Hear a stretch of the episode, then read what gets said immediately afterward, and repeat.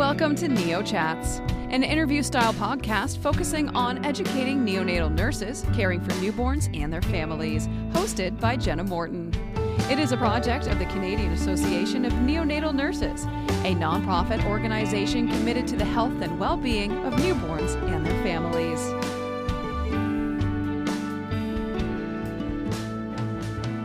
Human touch is a powerful thing, especially when that connection is through kangaroo care with an infant in the NICU. Sarah Coutts knows this well. She's a registered nurse with more than a decade of experience in the NICU, including time spent as the Kangaroo Care Project Coordinator at Perinatal Services British Columbia. She's now a developmental care specialist at BC Women's Hospital in Vancouver and a guest on Neo Chats. Welcome to the show. Hi, thank you. I think before we really dive into your discussion today, I think we need to start with just that quick refresher on what we mean when we talk about kangaroo care. So kangaroo care and or kangaroo mother care, as a lot of people know, really started, um, you know, in Colombia over 40 years ago, where you know pediatricians were faced with um, high mortality rates, high infection rates, um, often three babies in an incubator, a lot of um, hypothermia, and even infant um, abandonment. So there, they really looked at um, marsupial caregiving. So that really that idea could a mother become, you know, the incubator? Could a mother keep their baby warm and, and love and provide breast milk and things like that? So there they tried it um, and it, it worked. You know, they, the mortality went down. Uh, mothers bonded um, more easily with their babies. And so from there, obviously to now, uh, 40 years later, there's a lot of evidence for, for all of the improved outcomes for both infants and families. Uh, from kangaroo care and and is practiced, uh, which I think is partly also the cool thing about it, is that it's not just in a low income setting. It's in, uh, you know, move to high technology income settings where we um, use kangaroo care. Um, as we have incubators, but we also know the value of kangaroo care. So it's that skin to skin contact. So it, I guess rewinding a little bit, it's the three pieces to kangaroo mother care. It's one is the kangaroo position. So it's keeping that baby chest to chest um, with the parent, um, both chests naked, and then uh, having kangaroo nutrition. So preferably breast milk if it's available. And then in some setting, there's the third piece is the early discharge. So trying to get babies home as, soon as they can and spending 24 seven, if possible, um, in kangaroo care with the parents at home. So tell me a little bit about what the project was that you were involved with when it came to kangaroo care. Yeah, so we were really lucky in BC. Um, the Ministry of Child and Family Development provided us with a one time grant um, to strengthen the practice of kangaroo care in BC's NICUs. So at the time, it was given to PHSA, the health authority, um, where perinatal services is within. Um, and then they partnered with uh, Women's Health Research Institute and BC Women's Hospital um, to do so. It was, it was cool because it was a research project and an implementation science project. So we were able to um, uh, implement an education intervention and, and, provide kangaroo care wraps to families. Um, and at the same time, we did sort of pre-implementation interviews with healthcare providers, post-implementation interviews with healthcare providers, and then also parent interviews. And so that kind of ran over about a year and a half, I guess. Um, so the study has finished now. We've finished collecting data, and now we're writing papers. And the cool part was that we made some really great education materials, at least I think, um, uh, for parents and for providers. And the funding was able to provide wraps for babies for I think it's over at least over a year it's been. So we are really lucky in that. What were some of the things that you found in those interviews with both the healthcare providers and the parents that that have come out of this study? Yeah, to be honest, a fabulous experience um, to be able to one to go to all 13 NICUs and see the space and talk to people and create really great partnerships. You know, pre-implementation was really about identifying the various enablers to kangaroo care. So that was with the providers, key stakeholders in the units, and really trying to understand because to be honest, we didn't, we knew everyone practiced skin to skin care and kangaroo care to some extent, but we had no idea how much. You know, a lot of places don't, we don't often record kangaroo care. Um, so there's no way to sort of have an idea. Um, so it was really great to talk to providers and say, you know, what helps you support families and what helps you and what is a barrier and so um, you know some key things that came out of that were really a lot about um, nicu space and environment you know every single nicu was totally different. Um, you know, whether it's single room or open bay, the resources available are different. You know, some places don't have chairs that recline. And so, how can we even say to do more than an hour of kangaroo care when that's not super conducive to sitting? Or accommodation for families was a big one. You know, if you don't have places for families to stay, again, and in providing them meals and all these other social supports, we, it's again hard for them to, to be present for long periods of time. So a lot of those types of things were identified. Certainly the other thing that highlighted for us was the variation in practice. Um, you know, we don't have a standard uh, guideline, say in BC, and some of the units didn't even have their own sort of guideline. Um, and so we found a lot of variation between healthcare provider practices and beliefs and attitudes towards it. So that was a bit of the pre bit. Um, and then with families, when we did interviews after the intervention.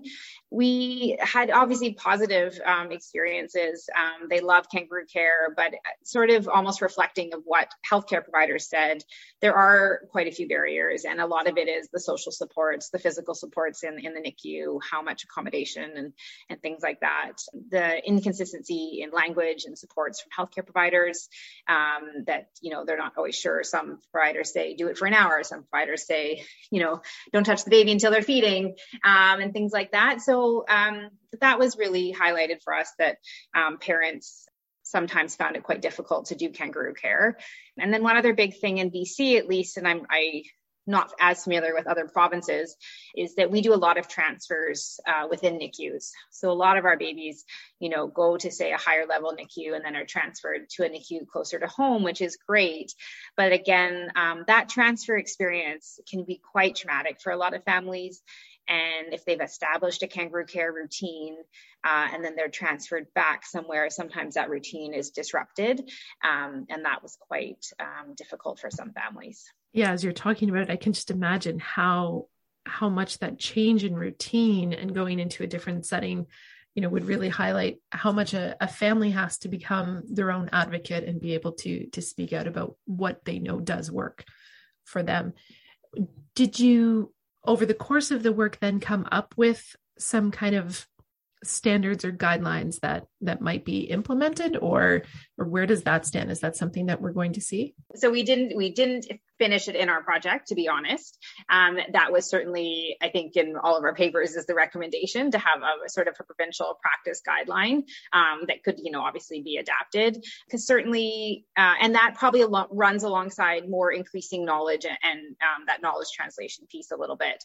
Um, i think we know that our providers, or at least our nurses, they all go through a very similar neonatal training, um, and they all learn about kangaroo care. But I think the actual practicalities of it, um, you know, how do you support families to create um, a routine, and you know, how do you get comfortable with transferring babies with CPAP and who are intubated and have lines, and and so a lot of that is more the systems change, like where you're sort of getting it, and I think that's a bigger piece that I think I'm hoping is sort of the next step in either research and implementation is how do we change the model of care? So how do we really get providers in all levels? So, you know, how do we get the doctor or the neo on rounds to ask about kangaroo care every single time? And you know are the parents doing it? You know are they comfortable? And, and how do we get you know the newer nurses how do we support newer nurses to feel comfortable and holding that tiny baby and helping a parent you know bring up that baby to their chest? Um, so those are the pieces yeah that the puzzle that have to come together. And i think a lot of that is the model of care and the systems change that needs is required. And I think, and to be honest, many of the NICUs are on this. I think in one of our papers we called it, you know, they're on this journey in this paradigm shift, I guess, of neonatal care going, you know, towards more of family-centered care and involving families. So a lot of the units were on that trajectory. Um, they just need a bit of support to get there. Well, like you say, it comes down to the other supports as well, not just the medical piece of it, but I, you had those chairs. As soon as you say that, I'm like, oh yeah, I remember how much nicer it was to sit in one of the really nice reclining chairs compared to the wooden rocker that had been there before. I know. And it seems like a simple thing. And then it, yeah, it's until you actually realize. Yeah, the chair, the chair is part of it. the chair is huge. And, and, you know, the wrap, some people would say the wrap is an add on. Certainly from our study, the wrap became two things. One, it made things safer for the baby and the parent. We were um, we were enabling parents to sleep during kangaroo care, uh, which was a huge huge piece for us, at least in a lot of our units. And then it became a tool, from what providers said, it became a tool like an interaction that they were able to have a place and time say here's your rat to the family let's talk about kangaroo care and have a discussion. Uh, yeah it became this kind of enabling tool that they were able to use which was super cool and not something that we had ever really expected. Oh that's fascinating. As you say that i can i can just visualize yes how important it is to have that you know create that moment where you have to talk about it and all the questions that would come out out of that yeah, and yeah, and it, I think the other thing with sorry, just a little one more is like it's almost kind of saying. I think one provider said, you know, it shows that we're investing in something, and it is there was something to hang your hat on and say like, no, this is we think this is really important, and like this is why we're giving you the wrap and the materials, and and so again, yeah, it just was another piece of engagement. That's so wonderful. I'm wondering if you could talk a little bit about the role of kangaroo care when it comes to breast milk and and feeding because I know that's that's a big part of what it's all about but I think there's also a lot of discrepancies and maybe misconceptions out there about how all the pieces come together. Yeah, I mean certainly obviously not just in the preterm infant population, you know that's why, you know, we have baby friendly initiative and there's, you know, in a normal birth with a sort of with a term baby, you know, we want babies to be held, you know, skin to skin immediately after birth until at least the first feed, because we know there's this kind of biological interaction between mothers and babies um, that helps with, um, you know, the oxytocin release and building milk. So, so certainly with the preterm population, if if skin to skin isn't happening right after birth, but hopefully as soon as possible, which again is what we're really trying to promote, is that there isn't this gap and this separation between families. As soon as um, mom is able to, um, or you know, at least a partner is able to um, provide skin to skin, um, and then with the mom, having that skin to skin experience enables or enhances the release of oxytocin. It provides a sense of calm in both baby and, and mom. And then uh, again, increases the hormones and is her, she's better, better able to produce milk.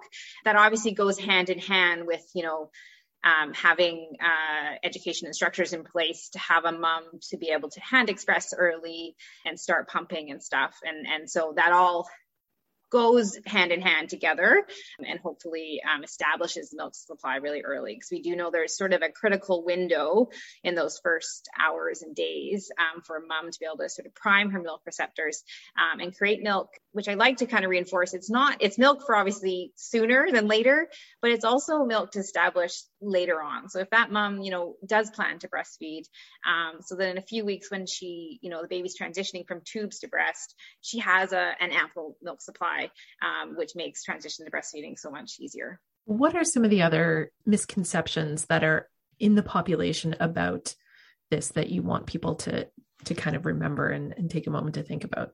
Sort of back to what I just mentioned, just that early and often. Um, and I think a lot of providers I think we want to protect the families. I think that is just the caring role. But I think that is transitioning a bit. And what we hear from families is that they if they weren't given some piece of information, they often wish they had been given it in hindsight, you know? And so I think as much as we want to protect families, I think we want to encourage them, we want to give them the information. So I think, again, asking a family what their feeding goals are, um, if it is breastfeeding, really, you know, mom might be tired. There is a lot of trauma after preterm birth. So really having a trauma informed lens, but saying, you know what, we would really appreciate your baby needs this milk would it be okay if we can hand express you know if we can help you hand express early get that milk started do skin to skin as much as possible you know in our setting with wraps. Parents can hopefully be quite comfortable you know if mom isn't comfortable after surgery or anything like that then of course you know delay and, and have a partner do skin to skin but again, just supporting a family to to understand the importance of doing um, skin to skin and, and and hand expression and getting ready for breastfeeding early on with preterm infants because you know moms if they are pumping for long term it, it's not a it's not an easy journey. So they need a lot of support and I, and that's our role is you know really providing them constant support and are you okay? Can we help? Like where are your milk volumes at? So really checking in and and providing the support you know if there is an lc in the hospital great. If not you know having staff that have experience to to know how to um to counsel mothers and to support them in their choices and building that milk supply. Um, because I think the next kind of step as a baby grows is that transition to breastfeeding. Um, and I think that is probably one of the other things is what is the difference sort of between giving a baby a bottle or getting a baby to to feed uh, directly at the breast and and certainly there is value in having a baby um, feed directly at the breast, um, you know, for many reasons, that, you know, with bonding and attachment, um, with obviously they're getting the breast milk. It's easier for mom when she gets home and she's not doing triple feeding and things. Um, and so uh, we're trying to promote that at least in having those early feeds, early experiences to be at the breast and, and not with a bottle. What have been some of the challenges and some of the the experiences you've seen over the past few years now where you know it might not have been as easy to have skin to skin because of some of the restrictions that might have been in place because of the pandemic the pandemic has certainly highlighted a lot of things in many hospitals. You know, I can't speak for um, other hospitals, but certainly the literature tells us, you know, there's a lot of brand new studies coming out actually just recently from Europe. And I think it was a, a worldwide study on parent experiences during the pandemic um, uh, in NICUs. And, and there, you know, separation happened a lot more than what we would have liked. Um, and, and obviously that came from a place of fear in the beginning of not knowing. Uh, but now we're sort of hopefully moved past that and, and really realizing that um, the principle should be zero separation between between infants and families and and that infants deserve to have um, caregivers at their bedside and families deserve to be together so I think in, in that experience, just realizing how important the family is um, and their presence in, in the caregiving of, of an infant and, and, especially in the NICU when they're sick. Um, and so certainly just, yeah, as I said, having that principle that zero separation and, skin to skin is okay um, and breastfeeding and, and continuing to encourage that. What else would you like to share before we have to wrap up our time together? The only thing I would reflect back on is a little bit even from our study that families, uh, so with kangaroo care, and I don't know if I mentioned this, um, kangaroo care and, and, then pumping, pumping became a barrier during kangaroo care. Uh, and so certainly as a provider, trying to help families figure out how they can integrate all of those things into the routines of the NICU. And so, so that it doesn't become a barrier, obviously, because we want both. And, and it, it, can be, you know, um, I think one mom said it was a catch 22, you know, I'm told to spend so much time in kangaroo care and then, but then my milk supply is going down and I don't know which one to do. And I, and I feel guilty about both. Um, and we don't want that, obviously. So, um, really supporting families to uh, to problem solve about kangaroo care and about um, pumping and breastfeeding, um, helping them, you know, what other resources do you have? Do you have um, grandparents that can do a bit of skin to skin while mom goes and pumps or, or the partner or whoever it is. Um, you know, we had one mom who had two grandparents and she called them an interchangeable chain of pouches um, where they all had wraps and it was just the, this is obviously this is pre-covid obviously but it was beautiful you know to have grandparents come in so that mom can go quickly grab a coffee and and all those things. So um, as a provider what i would love to hear is is trying to support families to do more kangaroo care and and pump. And you know one thing that i would recommend that i've tried a few times i'm not, not going to say i'm an expert on it uh, and there is a couple studies recently but is doing actually pumping during kangaroo care. It's a logistical thing you know a little bit uh, a wrap helps for sure and setting mom up with the pump beside her, having the baby stable with a wrap, helping her with the pump, having her pump on one side. And certainly there's several studies out there that had higher rates of milk volumes when a mom did pump uh, during kangaroo care. So if it's not during, then please try to help a mom pump immediately after. Um, and just really encouraging both um, experiences. Um, it's worth it. It's for, um, especially with kangaroo care and skin to skin, really sets them up for success in breastfeeding. We know that there's early initiation of breastfeeding after skin to skin or with skin to skin, sorry. And we know that, you know, babies can go and lick and nuzzle and stuff like that um, much easier when you're being held um, a lot and parents are more confident. So um, certainly they go hand in hand. Um, but I think the reality is that families need a lot of support um, and, and help with that. And so I think that's our role. Well, thank you so much for taking the time to share your thoughts about your experiences. Thank you for having me. Sarah Coutts is a registered nurse and developmental care specialist at BC Women's Hospital in Vancouver. Neo Chats is a project of the Canadian Association of Neonatal Nurses. Thank you to Water Wipes, the world's purest baby wipes, for sponsoring Neo Chats. The content producer and host is Jenna Morton. Technical production by Tosh Taylor of the Podcast Hub. For more information on the association, visit our website at www.neonatalcan.ca or our Facebook, Twitter, or Instagram pages.